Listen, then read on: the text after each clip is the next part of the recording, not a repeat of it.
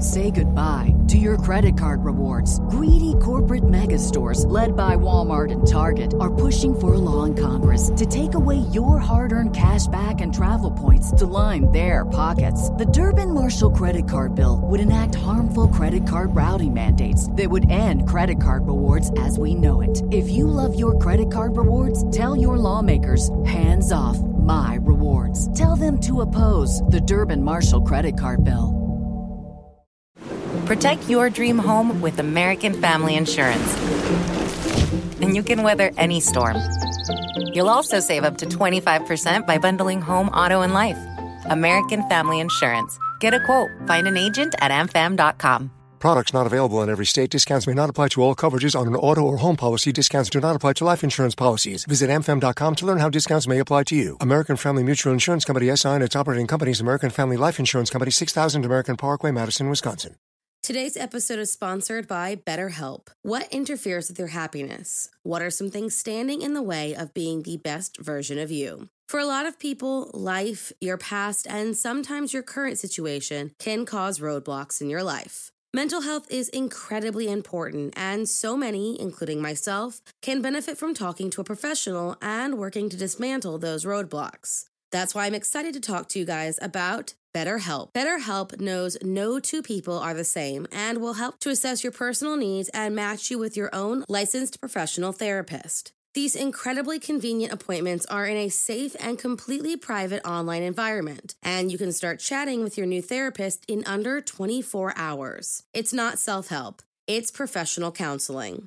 You can message with your counselor at any time and get a timely response, plus schedule weekly video or phone sessions, which means no driving to an office, no waiting rooms, and no awkward small talk. Just meaningful sessions with experts who specialize in things like depression, stress, anxiety, relationships, trauma, family conflict, LGBTQ matters, grief, and so much more. There is truly someone there for everyone. And BetterHelp is committed to finding your perfect match, which means if you and your counselor don't mesh for whatever reason, they make it easy and free to seek someone new if needed. BetterHelp is more affordable than traditional offline counseling. And with financial aid available and access worldwide, they truly make it easy for anyone to seek the help they need. As a listener, you'll get 10% off your first month by visiting our sponsor at betterhelp.com slash morningcup. Join over 1 million people who have taken charge of their mental health. There were two more murders 15 miles away. When police arrived, they found the telephones and electricity lines. We have a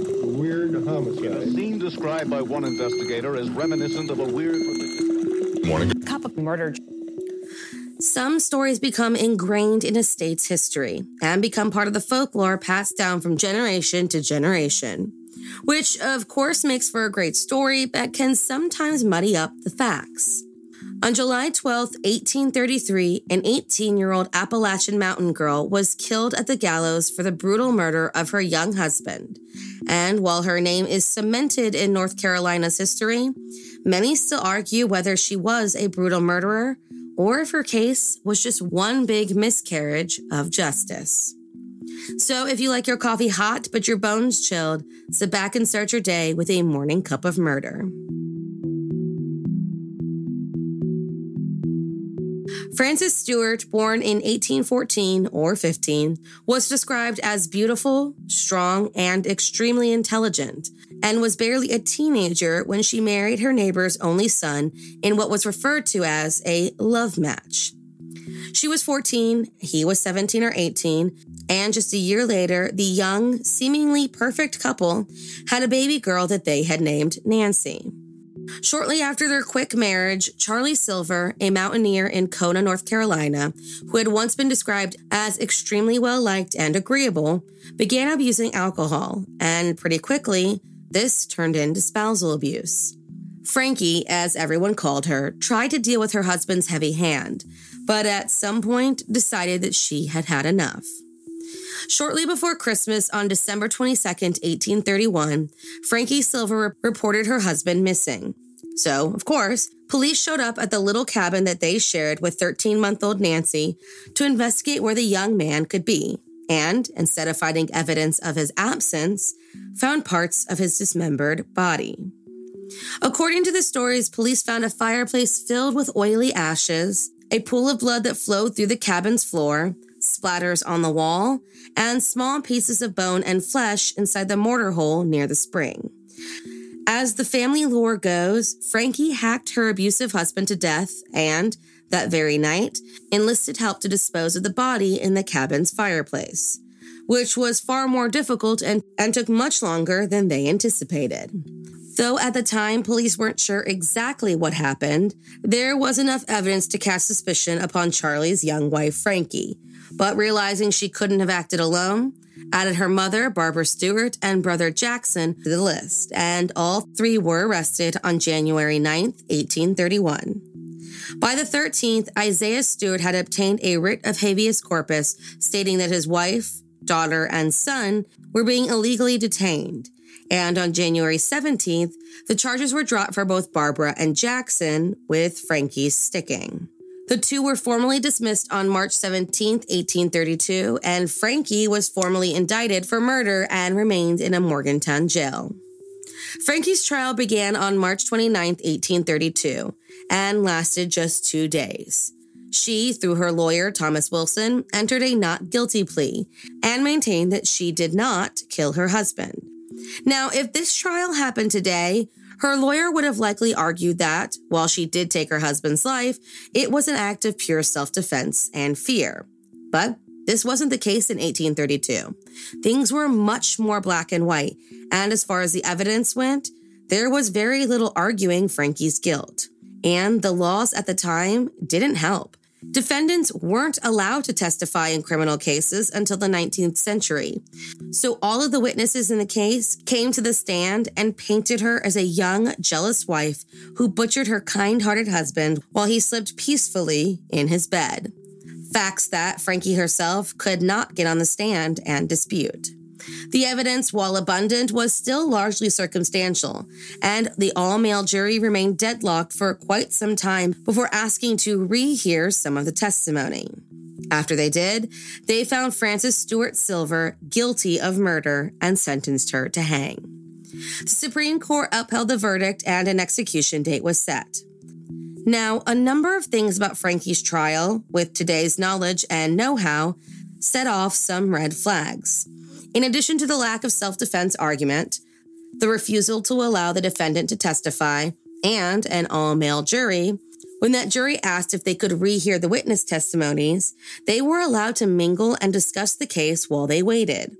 According to the stories, it was after this little mixer that a number of the testimonies changed and that the once deadlocked jury, which was in favor of acquittal, came back with a guilty verdict. Given all of this, her lawyers attempted to appeal her sentence, but the North Carolina Supreme Court denied the motion, though she was granted some reprieve when the presiding judge grew severely ill and had to cancel the execution. This judge would later be elected governor, meaning that he had the ability to stop Frankie's execution and fully pardon her, but chose not to. While everyone awaited her execution, the public opinion about her case began to shift. People started to wonder if this young girl really should be hanged for her crimes. And surprisingly, seven members of the jury that convicted her signed a petition asking the new governor to issue a pardon. He remained steadfast in his original ruling. Tired of waiting for his daughter's death, on May 18, 1833, Isaiah Stewart, accompanied by two other men, broke Frankie out of jail. At this point, about 90% of the community wanted Frankie spared, so it's unknown how many people actually helped with this prison break. But after just a few days, Frankie, now dressed as a man with a short haircut, was rearrested in Henderson County, and her father and uncle were sent to jail as accessories to her escape. On July 12, 1833, despite all of the public support, Frankie Stewart Silver was led to the gallows wearing a white dress gifted to her by the wealthy women in Morganton. As the story goes, just before the rope tightened around her neck, her father yelled out from the crowd, Die with it in you, Frankie, leading many to believe that there was much more to Frankie and Charlie's story than we will ever know. Her father tried to bury her in the family plot, but due to the extreme heat and humidity in North Carolina that year, was forced to bury her in an unmarked grave behind a local tavern. As she took her last breath, Frankie became what is believed to be the first white woman to be put to death in Burke County, North Carolina. And with that same last breath, Frankie became a folk figure for injustice and mystery. The motive for the bizarre case is still not completely clear. While hindsight tells us that she was likely an abused spouse who snapped after one of her latest beatings, a lot of people labeled her as a jealous wife seeking revenge. But revenge for what? There was no definitive evidence to prove or disprove either theory. And according to historians, Frankie never shed any details about what happened that night. She and the rest of her family died with all of their secrets. According to a family historian, Wayne Silver, from what he can gather through family stories and knowledge, the following is what likely happened that night in 1831. Charlie, sent out to get the Christmas liquor, did what any 19 year old holding a bottle would do, and on the walk home, took sip after sip until he was sufficiently drunk. When he came into the house, Nancy was screaming and he, he began complaining to Frankie. The mood quickly soured when Charlie picked up his gun and said something along the lines of, If you don't shut up, I'm going to shoot both of you. That's when Frankie, who had been dealing with her husband's moods for over a year now, picked up an axe and screamed, I won't let you hurt me or my baby. And with that, Charlie Silver was dead. He claims it was not premeditated, and as far as he was concerned, it was more accident than anything else. Of course, there is no way to know for sure if this is what actually happened, though he does have years of family stories to help form his opinion. Another theory is that Frankie wanted to move west with her parents, but Charlie refused, and that this was enough motive for the murder. Some believe she manipulated her family members to help with the murder, while others think she was just a scared 18 year old who asked for help hiding her big mistake. In the end, though, this case remains a mystery, with many arguing over the details that have been passed down from generation to generation. Then, in 1963, a young college student and author, Perry Deane Young, discovered letters and petitions signed by the townspeople asking the governor to pardon Frankie Silver. This discovery turned into a lifelong crusade spearheaded by Perry Young to find out exactly what happened and prove that Frankie was unjustly hanged. These letters disproved the witness testimonies that Frankie was a jealous wife and lent more to accident or self defense. So, she wrote a book titled The Untold Story of Frankie Silver and produced a number of documents proving Frankie's innocence. The accounts were, of course, controversial, especially for descendants of Charlie Silver, who claims there are no official documents as the author claims.